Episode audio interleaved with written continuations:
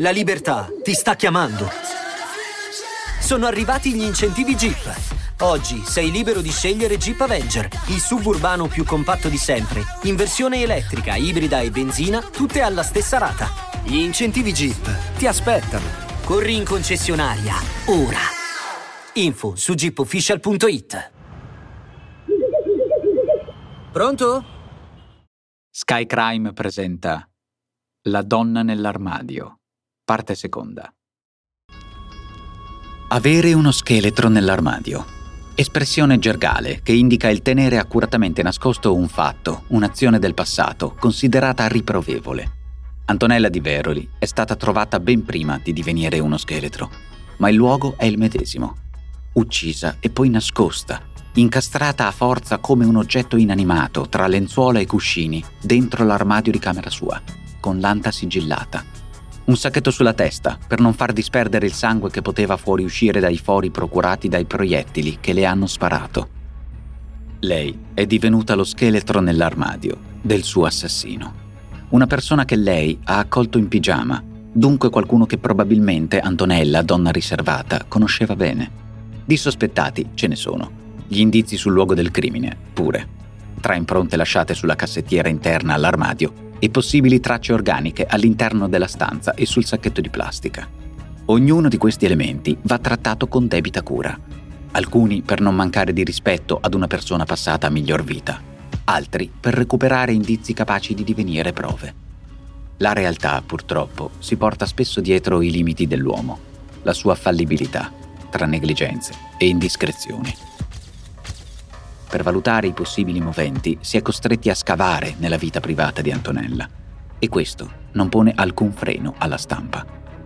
Analizzeremo questo aspetto, le piste e gli errori commessi dagli inquirenti.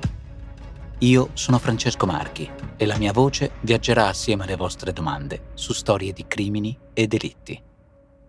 Qui, su Sky Crime. Umberto Nardinocchi poteva essere sospettato per una questione di gelosia. Nel cuore di Antonella aveva preso il sopravvento il fotografo.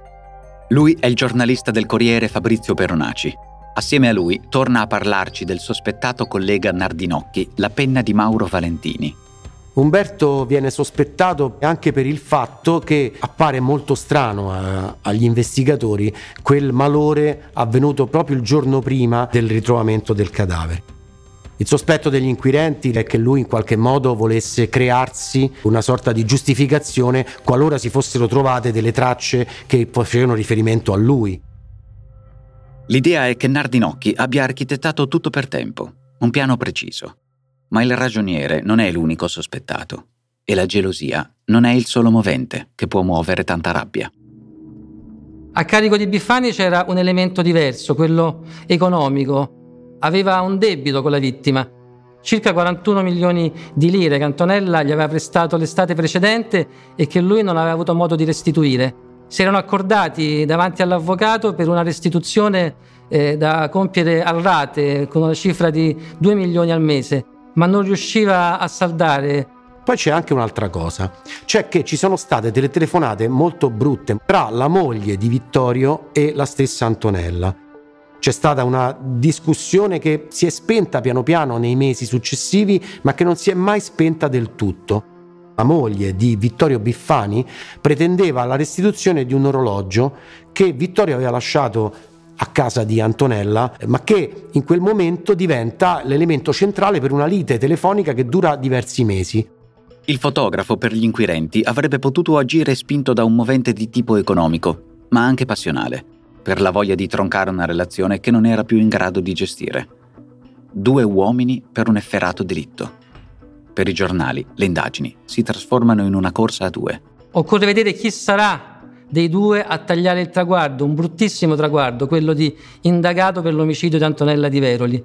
È una partita che va avanti per giorni sui giornali, con titoli sempre più a caratteri di scatola, con eh, ricerche da parte dei cronisti, con lunghi appostamenti sotto casa sia dell'uno sia dell'altro. Un cacciatore di pose professionista è stato indubbiamente il fotoreporter Mario Proto. Quel giorno stavano in via Cavour, che era la casa, l'abitazione del ragionier Nardinocchi.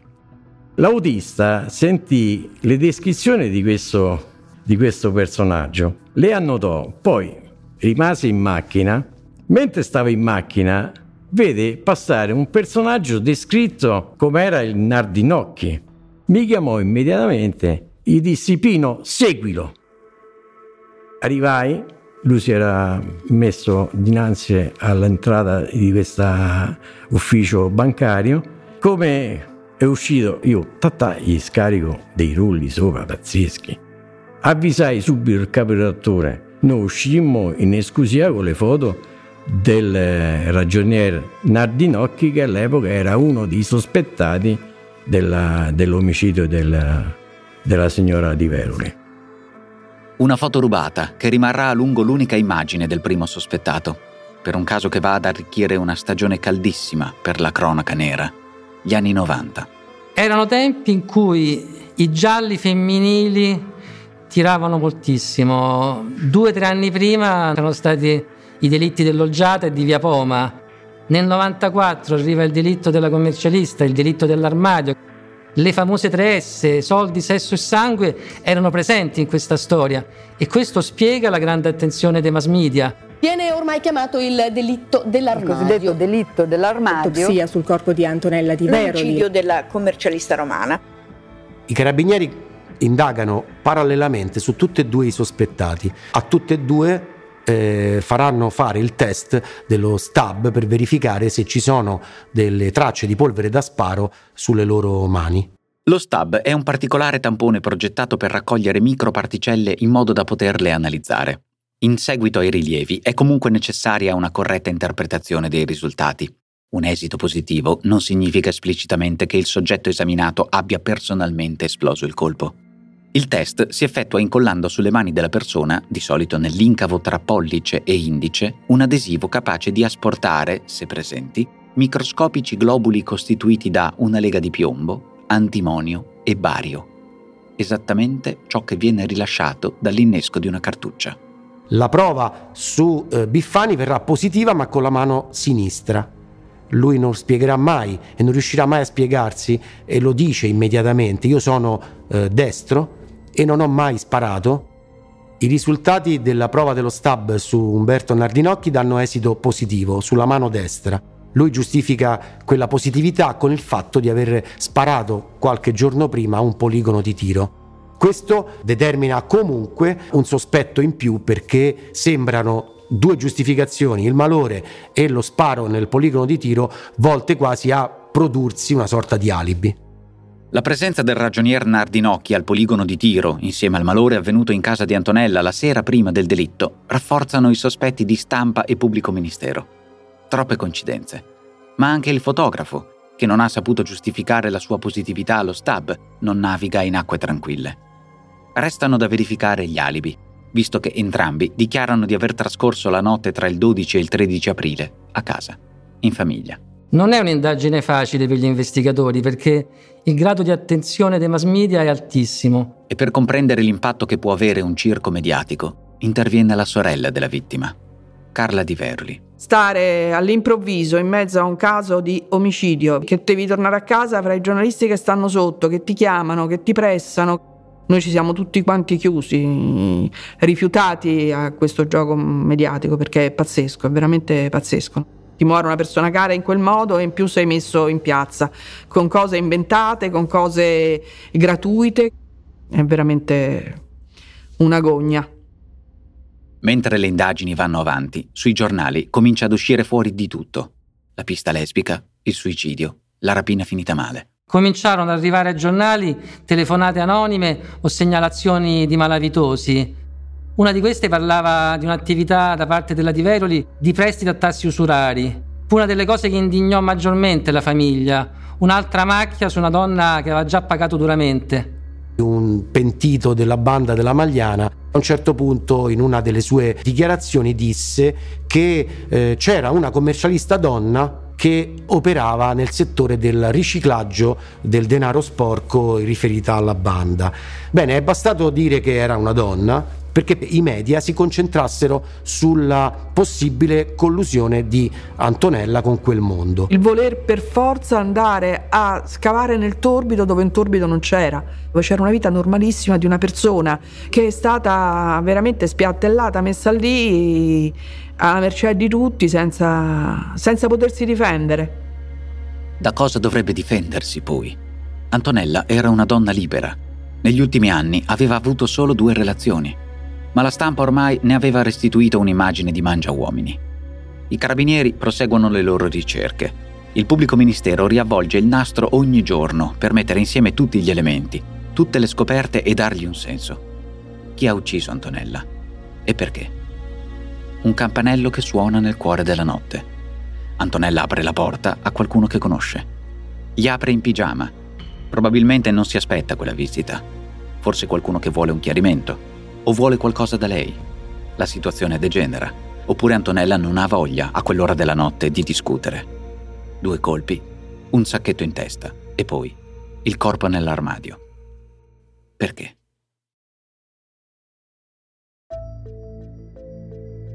È passato più di un anno e mezzo dall'omicidio di Antonella, quando finalmente la procura scopre le carte. Al termine di un'indagine lunghissima, quasi sempre seguita in maniera ossessiva dai giornali, il pubblico ministero punta tutto su Biffani. Il movente economico parve più robusto. L'accusa considera assi nella manica anche il diario in cui Antonella confidava le sue pene e parlava delle minacce ricevute dalla moglie e soprattutto le cassette della segreteria telefonica dalle quali emerge la voce di Aleandra che minaccia Antonella e che le intima di lasciar perdere suo marito. Non viene neanche ritrovato il documento di riconoscimento del debito, che è un elemento importante che preoccupa molto Vittorio Biffani perché sarebbe la prova determinante della sua volontà di nascondere eh, quello che è il movente invece ipotetico secondo la pubblica accusa. L'ha uccisa perché non è vero che non si frequentassero più. Ci sono tracce di telefonate che sono state effettuate poche ore, pochi giorni prima della morte di Antonella. Ma non è solo questo. C'è quello stab positivo alla mano sinistra e poi c'è una traccia importante, c'è una specie di eh, orma sull'anta dove Antonella è praticamente morta che potrebbe essere ricondotta a una sua scarpa. C'è insomma una sorta di grappolo di elementi che, se, che convince il PM che l'unico ad aver potuto fare quella cosa ad Antonella sia stato lui. Vittorio Biffani viene indagato per omicidio volontario. La doppia pista si interrompe. Gli occhi, ora, sono tutti su di lui, sul fotografo. A noi giornali arrivò un giorno la notizia che erano state sequestrate 24 paia di scarpe, alcune anche da donna. Furono sequestrate anche le scarpe della figlia di Vittorio Biffani. A casa scoprono una cassaforte che viene smurata e portata via per verificare che non ci siano delle tracce di polvere da sparo anche lì. Oltre a questo vengono sequestrati dei documenti e tra questi documenti viene fuori uno scontrino delle 22.30 della domenica 12 aprile, il giorno dove, della morte di Antonella, uno scontrino di un bar che si trova non proprio vicino al quartiere Talenti, Biffani, una volta messo al corrente di questa scoperta, dirà che quello è uno scontrino che gli ha regalato eh, il suocero, perché doveva essere messo in una eh, nota spese per un lavoro che lui aveva fatto proprio quella domenica riguardo a una gara di motocross. Per l'accusa, Biffani ha mentito. E se ha mentito su quello scontrino, ha mentito su tutto. Per i quattro mesi che precedono la prima udienza, il processo va in anticipo sui quotidiani e in tv fino a quando, il 2 ottobre del 1996, nell'aula bunker del Foro Italico, comincia la staffetta dei testimoni alla sbarra. Gli elementi contro il fotografo vengono sbattuti subito di fronte al giudice. C'è una testimonianza di un certo Emanuele che afferma che quelle liti che Biffani sposta a settembre del 93, cioè molto prima dell'omicidio, secondo lui invece erano continuati ed erano avvenuti anche nelle ultime settimane. Al processo si scoprirà anche che Antonella, dopo questa travagliata separazione da Vittorio Biffani, aveva iniziato a frequentare cartomanti, a trovare una sorta di consolazione in un mondo che prima non le apparteneva. Una di queste cartomanti afferma con eh, certezza che Antonella le ha raccontato di atteggiamenti violenti e di minacce da parte di Vittorio. Testimonianze che dalle aule si spostano anche in tv. Durante le udienze devo dire che Biffani è stato sempre molto taciturno, tant'è vero che si è avvalso anche della facoltà di non rispondere. Non parlava, lui stava lì e non parlava. Il tema dominante della vita di Antonella nelle ultime settimane era la sua grande pena d'amore. Non si sentiva contraccambiata da Vittorio e cercava rifugio in tutti questi personaggi, molti dei quali approfittavano di lei. In aula comparirà un personaggio bizzarro venuto dalla Sicilia. Quello che venne fuori è che era stato con Antonella qualche giorno prima al cimitero Verano a fare uno strano rito per toglierle il malocchio. Ad ascoltare i racconti di chi ha incontrato Antonella nelle ultime due settimane della sua vita, sembra che la relazione con Vittorio fosse tutt'altro che chiusa, a differenza di quanto aveva sempre sostenuto l'imputato in tutti i suoi interrogatori. La famiglia di Veroli davanti a tutto questo reagì con grande dignità, chiudendosi in se stessa, chiedendo ai propri avvocati di fare da filtro con noi giornalisti, che ogni giorno eravamo sotto casa a cercare di intervistarli il ruolo dei nostri avvocati nel processo era di fare chiarezza innanzitutto, di affiancare, se possibile, la procura e di salvaguardare l'immagine di Antonella e l'immagine della famiglia. Salvaguardare l'immagine di Antonella, l'immagine della famiglia. Per il fotografo il processo sembra in salita. Non compaiono testimoni a suo favore.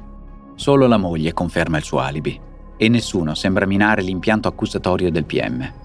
Il primo vero colpo di scena si ha quando Mauro Cusatelli, l'avvocato eh, della famiglia di Veroli, non di Biffani, e questo è molto importante perché non è un avvocato di parte, ma è l'avvocato della famiglia, entra in aula sventolando un foglio dicendo questo è il documento di riconoscimento del debito eh, di Biffani con la mia assistita, con la di Veroli. Ciò dimostra che l'assassino non ha portato via nessun documento perché questa carta era tra i documenti della vittima. Quel documento, che secondo l'accusa era stato nascosto da Vittorio per non eh, far arrivare a, al movente, quel documento era nella casa di Antonella ed era tra le carte della commercialista che l'aveva riposto in maniera ordinata. Questo documento è stato trovato dopo, quando ci hanno ridato la, l'uso della casa d'Antonella. Man mano che il processo va avanti, le prove all'apparenza granitiche della pubblica accusa cominciano a scricchiolare. Da questo momento, in aula, il lavoro svolto dagli investigatori inizia a mostrare alcune lacune. L'accusa utilizzò il risultato di una perizia che parlava di tracce di polvere da sparo in questa cassaforte per sostenere che lì Vittorio Biffani potesse aver nascosto l'arma. Invece da successive analisi risultò che i risultati erano stati inquinati da un carabiniere che aveva maneggiato la cassaforte senza indossare i guanti. Questa che sembra una sciocchezza incredibile fa sì che anche quella labile prova che Biffani, dopo aver sparato ad Antonella, avesse riposto nella sua cassaforte l'arma del delitto, comunque cade. Una delle udienze successive si apre con l'annuncio da parte del presidente, con tono abbastanza sgomento, che è sparito il pianale dell'armadio con la famosa orma che si stava esaminando per cercare di risalire all'assassino. Quell'elemento che probabilmente avrebbe dato la certezza della eh, colpevolezza o innocenza di Vittorio Biffani viene meno. Del pianale rimangono solo delle foto. La prova viene rifiutata dalla Corte. Non si possono comparare le impronte digitali di un presunto assassino con quelle di una foto. Le udienze proseguono e davanti agli occhi dei familiari di Antonella le tesi dell'accusa sembrano sgretolarsi lentamente. Un altro errore fu il fatto che non venne repertato nemmeno il sacchetto di plastica che avvolgeva il volto di Antonella. In quella busta sicuramente c'erano tracce dell'assassino, c'era il suo DNA, c'era sicuramente la sua impronta digitale. La procura non riesce a dimostrare la presenza dell'imputato sulla scena del delitto. Nessuno lo ha visto entrare o uscire da casa di Antonella. Non ci sono le sue impronte, né altro tipo di tracce all'interno dell'appartamento. L'11 giugno del 1997 si arriva finalmente alla sentenza e la sentenza assolve Vittorio Biffani. Non è lui l'assassino di Antonella. Viene creduta in tutta la sua interezza la, la sua spiegazione dei fatti di quel giorno. Ci volgemmo verso Vittorio Biffani, lui era emozionato, abbracciò la moglie e tutti noi ci precipitammo attorno a lui per raccogliere qualche frase a caldo. Disse è la fine di un incubo, non ho nemmeno i soldi per festeggiarlo. Questo incubo mi ha ridotto in miseria perché nel frattempo ho perso lavoro, però ho ritrovato la dignità e ho ritrovato la mia famiglia. Lo capisco anche perché mettendomi nei panni di una persona che magari è innocente, essere messo pure lui eh, così in piazza e eh, messo all'agonia da tutti non è piacevole. Essere preso, prelevato, mm, portato in caserma, eh, presa le impronte digitali, accusato di un omicidio, la famiglia di Antonella reagisce in maniera dura a questa sentenza. Non tanto per la soluzione di Vittorio, quanto per il fatto che da quel momento in poi comprendono che saranno abbandonati dal punto di vista investigativo. E forse un volto all'assassino della loro sorella, della loro figlia, non ce l'avranno mai. E adesso? Poveraccio, questo era innocente. Ok, perfetto. E adesso che facciamo? Antonella chi l'ha ammazzata? Qualcuno l'ha ammazzata, perché lì da sola non ci si è messa il sacchetto sulla testa non se l'è messo da sola, non si è sparata da sola, per cui qualcuno deve essere stato. Una storia che sembra finita, senza un finale però. Passano quasi tre anni quando la Procura prova a ribaltare la sentenza in appello, ma per la pubblica accusa ci sono ancora sorprese. Il procuratore generale, andando a rileggere le carte, eh, trova un'incongruenza nel verbale di, eh, di assegnazione degli stab per Vittorio e per Umberto. E qui venne fuori un elemento clamoroso, uno dei tanti. Sulla mano eh, di Vittorio Biffani non c'erano mai state tracce di polvere da sparo, per il semplice motivo che c'era stato uno scambio di dischetti dello stub e quei dischetti con presenza di tracce di polvere da sparo erano riferibili a qualcun altro. Vittorio Biffani non era mai stato positivo allo stub. L'ennesimo errore che rende inutile il proseguimento del processo.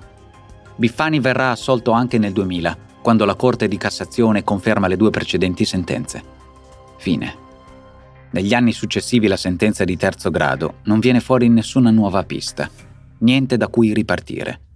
Bisogna tornare indietro e pensare alle piste trascurate. C'era per esempio l'idea che Antonella frequentasse un altro uomo, quello che viene chiamato eh, dalla stampa poi verrà chiamato il terzo uomo. Capitò a me personalmente di andare a parlare in un negozio vicino all'abitazione di Antonella, una pelletteria, con una signora, con una commessa che aveva venduto alla vittima un portafoglio e io chiesi che iniziali erano state stampigliate sul portafoglio, se fosse una U o una V, Umberto o Vittorio, per cercare di capire a chi fosse diretto il regalo. La signora mi disse no, se ben mi ricordo era una E. Questa E introdusse nel giallo di Veroli la pista del terzo uomo. C'era una persona alla quale Antonella teneva, che era nel suo cuore e che non si era mai saputa? Il terzo uomo. Forse la stessa persona, mai identificata, a cui Antonella si riferiva sul suo diario. Io non ho bisogno di offendere per sentirmi realizzata, perché già sono realizzata. Ma se questo ancora il cane sciolto non l'avesse capito, o fosse solo invidia, Adesso è arrivato il momento giusto per dimostrarglielo. Chi è il cane sciolto? Bene, qualche amico con la E c'era.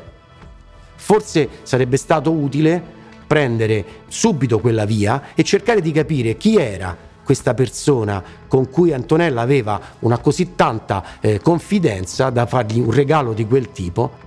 A onor del vero, un'ipotesi presa in considerazione più dai giornali che dagli investigatori forse si sarebbe potuto arrivare a, a un fine più positivo. Purtroppo, purtroppo le cose sono andate così e, e, e pace, non, non è che si possa fare nient'altro.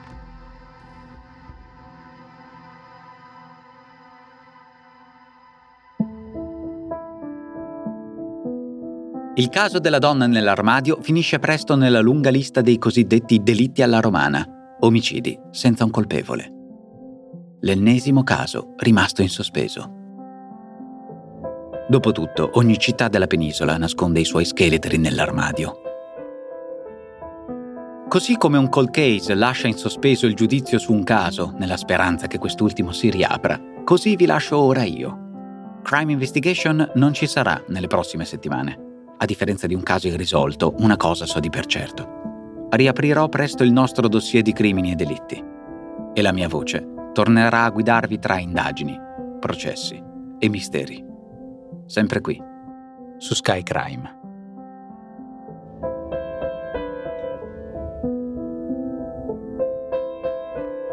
Hai ascoltato Mostri senza nome, Roma, una serie Sky Crime. Adattamento audio Alessio Abeli e Francesco Marchi. Voce Francesco Marchi. Produzione Voice.fm.